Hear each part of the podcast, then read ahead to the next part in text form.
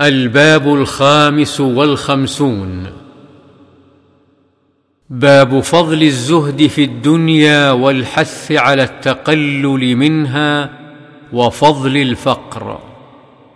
عن عمرو بن عوف الأنصاري رضي الله عنه أن رسول الله صلى الله عليه وسلم بعث أبا عبيدة بن الجراح رضي الله عنه إلى البحرين يأتي بجزيتها فقدم بمال من البحرين فسمعت الأنصار بقدوم أبي عبيدة فوافوا صلاة الفجر مع رسول الله صلى الله عليه وسلم.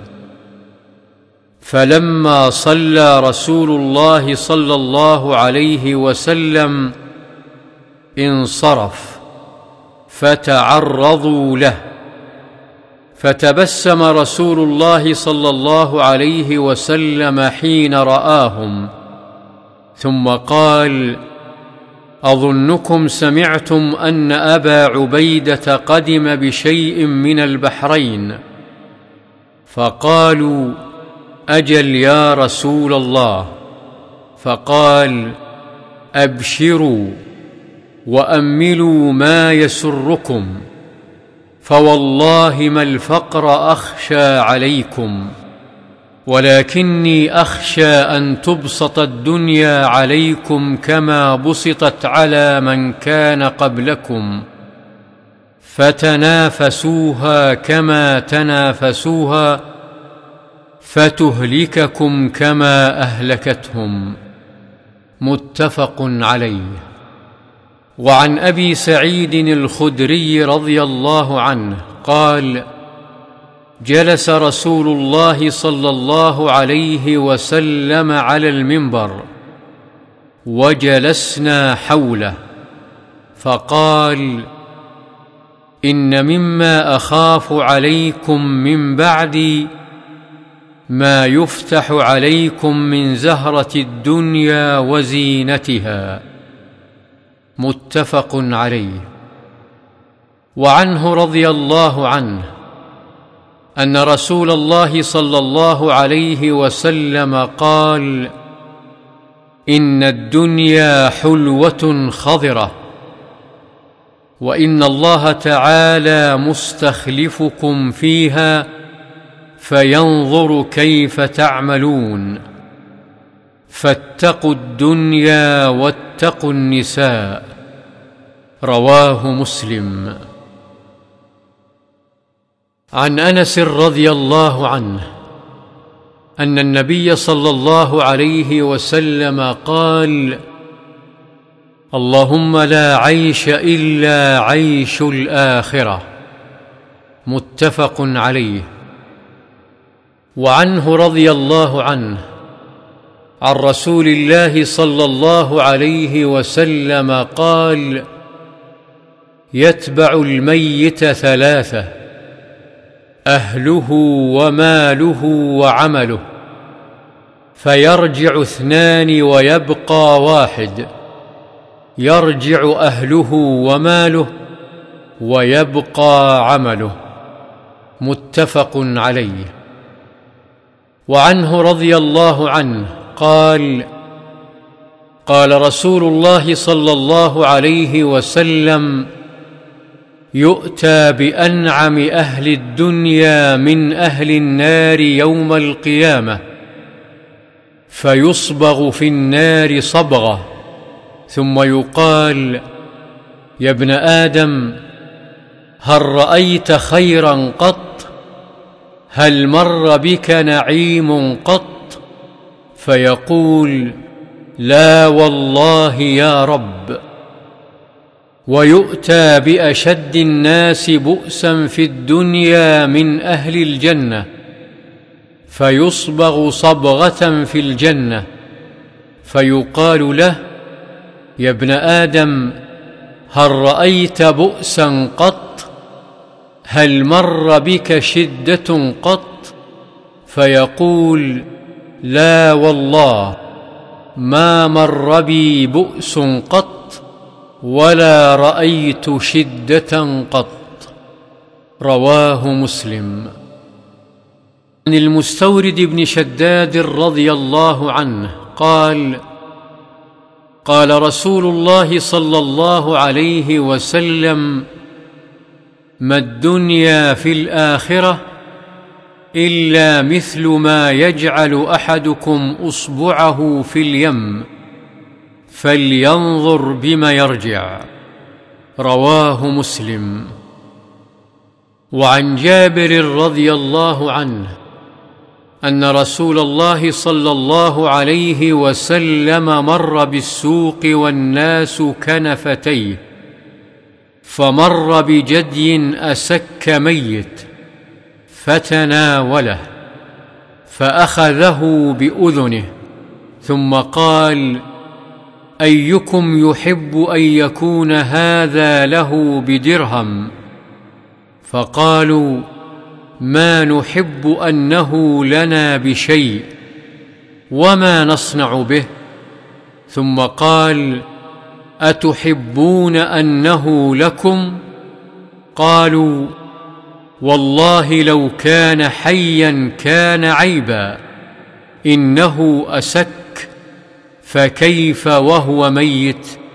فقال فوالله للدنيا أهون على الله من هذا عليكم. رواه مسلم. قوله كنفتيه أي عن جانبيه والأسك الصغير الأذن. وعن أبي ذر رضي الله عنه قال كنت أمشي مع النبي صلى الله عليه وسلم في حرة بالمدينة فاستقبلنا أحد فقال يا أبا ذر قلت لبيك يا رسول الله فقال ما يسرني أن عندي مثل أحد هذا ذهبا تمضي علي ثلاثة أيام وعندي منه دينار إلا شيء أرصده لدين إلا أن أقول به في عباد الله هكذا وهكذا عن يمينه وعن شماله ومن خلفه. ثم سار فقال إن الأكثرين هم الأقلون يوم القيامة إلا من قال بالمال هكذا وهكذا عن يمينه وعن شماله ومن خلفه وقليل ما هم. ثم قال لي مكانك لا تبرح حتى آتيك. ثم انطلق في سواد الليل حتى توارى. فسمعت صوتا قد ارتفع فتخوفت أن يكون أحد عرض للنبي صلى الله عليه وسلم فأردت أن آتيه فذكرت قوله لا تبرح حتى آتيك فلم أبرح حتى أتاني فقلت لقد سمعت صوتا تخوفت منه فذكرت له فقال وهل سمعته؟ قلت نعم. قال ذاك جبريل أتاني فقال من مات من أمتك لا يشرك بالله شيئا دخل الجنة. قلت وإن زنى وإن سرق؟ قال وإن زنى وإن سرق. متفق عليه. وعن أبي هريرة رضي الله عنه عن رسول الله صلى الله عليه وسلم قال لو كان لي مثل أحد ذهبا لسرني ألا تمر علي ثلاث ليال وعندي منه شيء إلا شيء أرصده لدين متفق عليه.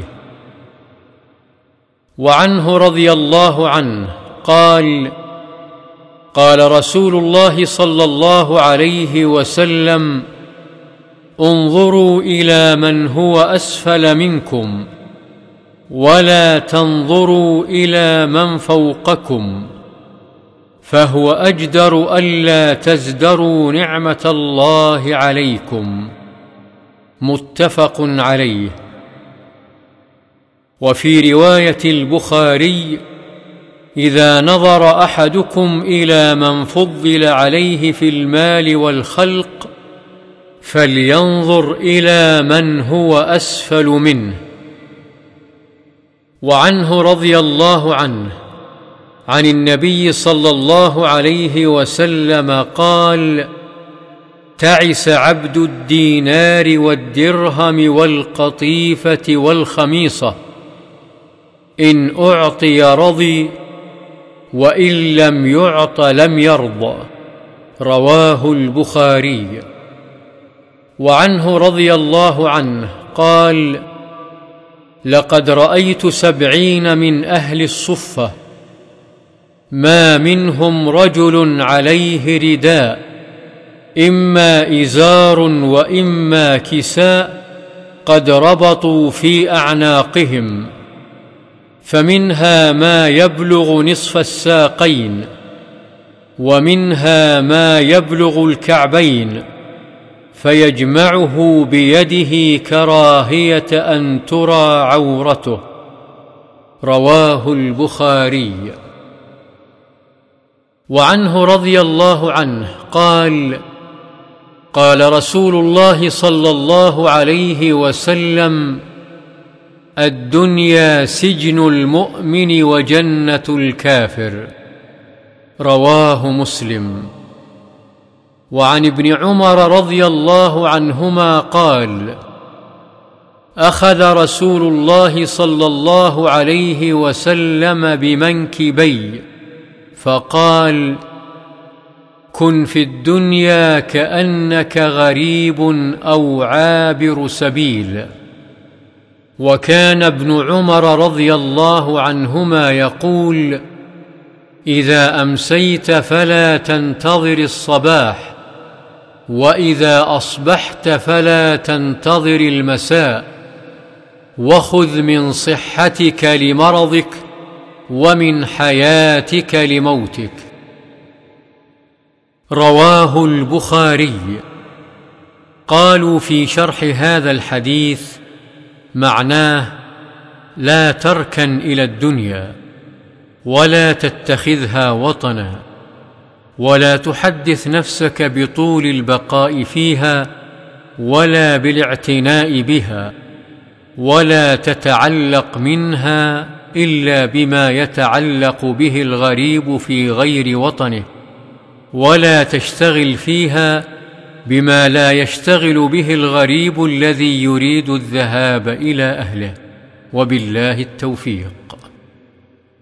وعن أبي العباس سهل بن سعد الساعدي رضي الله عنه قال جاء رجل إلى النبي صلى الله عليه وسلم فقال يا رسول الله دلني على عمل إذا عملته أحبني الله وأحبني الناس.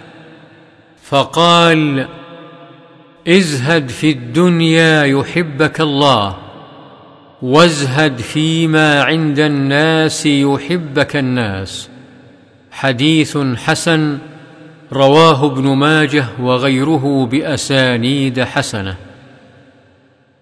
وعن النعمان بن بشير رضي الله عنهما قال ذكر عمر بن الخطاب رضي الله عنه ما أصاب الناس من الدنيا فقال لقد رأيت رسول الله صلى الله عليه وسلم يظل اليوم يلتوي ما يجد من الدقل ما يملأ به بطنه. الدقل بفتح الدال المهملة والقاف رديء التمر. وعن عائشة رضي الله عنها قالت توفي رسول الله صلى الله عليه وسلم وما في بيتي من شيء يأكله ذو كبد إلا شطر شعير في رف لي. فأكلت منه حتى طال علي. فكلته ففني. متفق عليه. شطر شعير أي شيء من شعير. كذا فسره الترمذي. وعن عمرو بن الحارث أخي جويرية بنت الحارث أم المؤمنين رضي الله عنهما قال ما ترك رسول الله صلى الله عليه وسلم عند موته دينارا ولا درهما ولا عبدا ولا أمة ولا شيئا إلا بغلته البيضاء التي كان يركبها وسلاحه وأرضا جعلها لابن السبيل صدقة. رواه البخاري.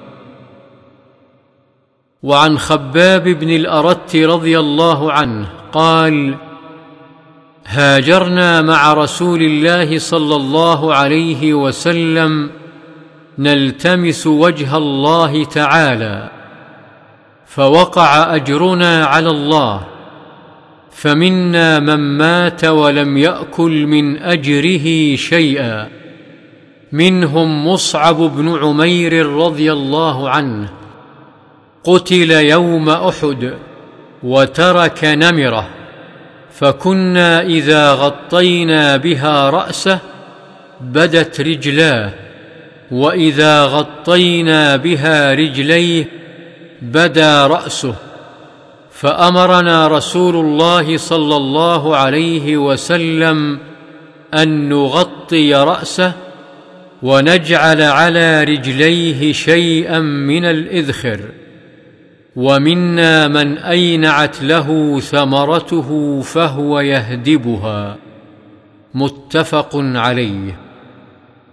النمرة كساء ملون من صوف وقوله اينعت اي نضجت وأدركت وقوله يهدبها هو بفتح الباء وضم الدال وكسرها لغتان أي يقطفها ويجتنيها وهذه استعارة لما فتح الله تعالى عليهم من الدنيا وتمكنوا فيها.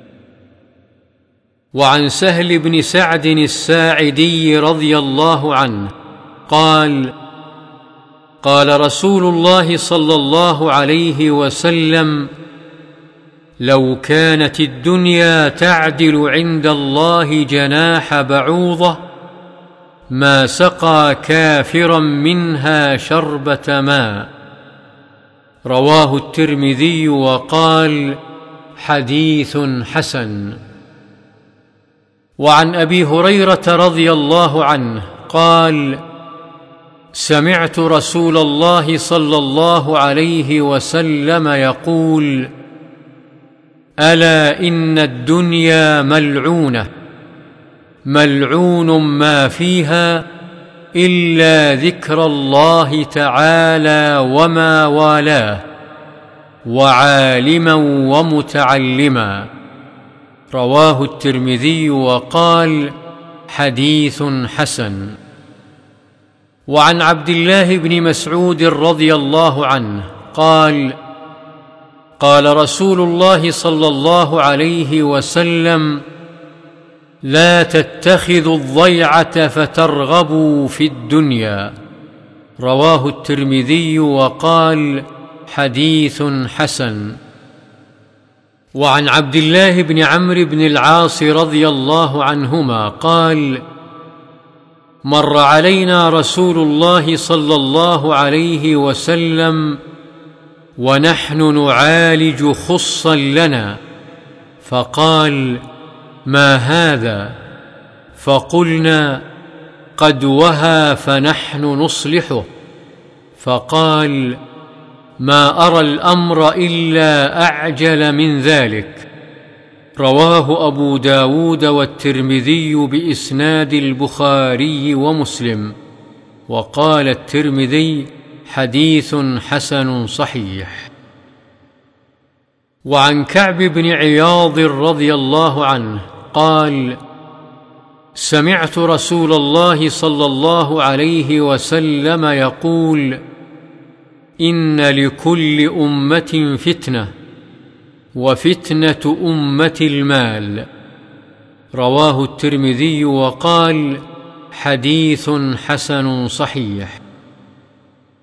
وعن أبي عمرو ويقال أبو عبد الله ويقال أبو ليلى عثمان بن عفان رضي الله عنه أن النبي صلى الله عليه وسلم قال ليس لابن آدم حق في سوى هذه الخصال.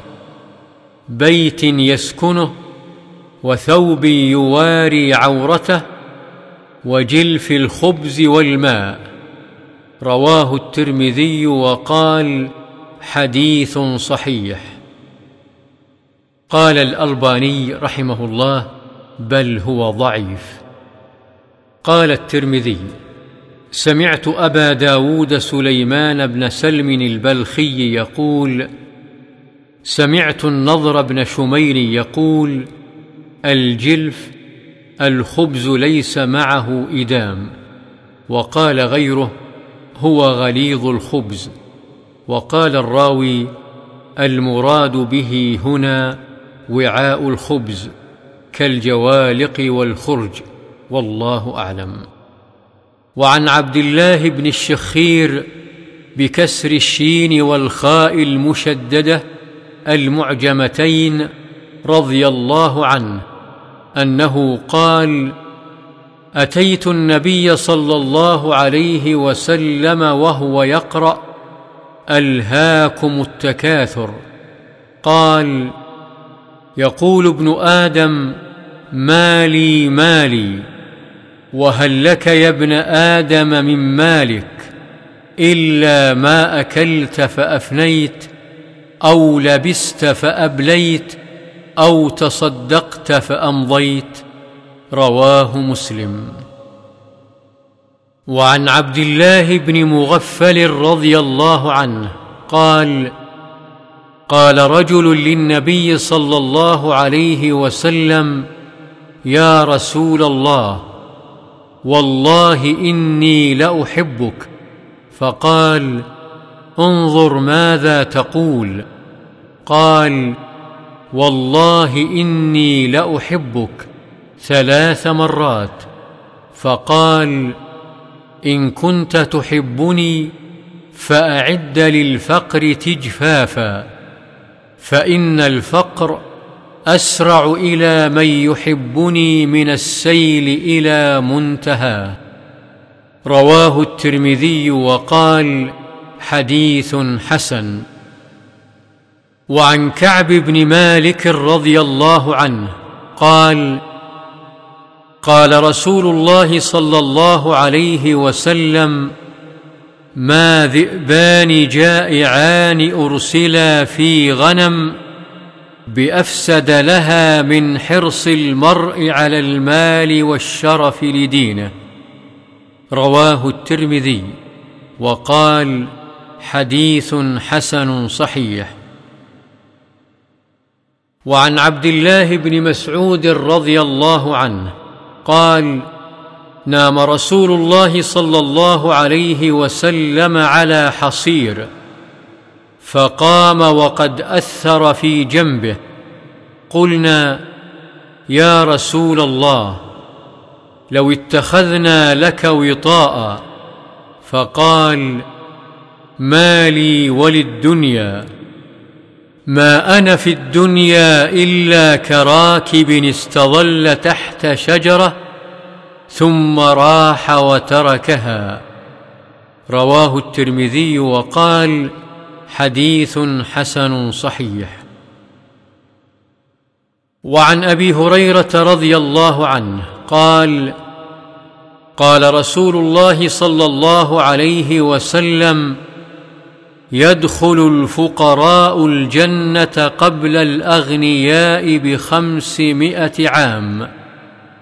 رواه الترمذي وقال حديث صحيح. وعن ابن عباس وعمران بن الحصين رضي الله عنهم عن النبي صلى الله عليه وسلم قال اطلعت في الجنة فرأيت أكثر أهلها الفقراء واطلعت في النار فرأيت أكثر أهلها النساء. متفق عليه. ورواه البخاري أيضا من رواية عمران بن الحصين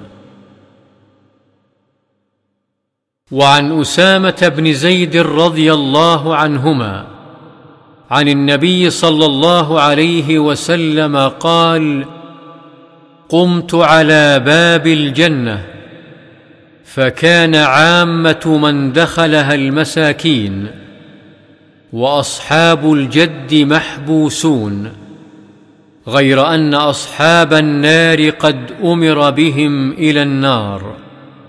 متفق عليه. والجد الحظ والغنى. وقد سبق بيان هذا الحديث في باب فضل الضعفة. وعن أبي هريرة رضي الله عنه عن النبي صلى الله عليه وسلم قال أصدق كلمة قالها شاعر كلمة لبيد. ألا كل شيء ما خلا الله باطل. متفق عليه.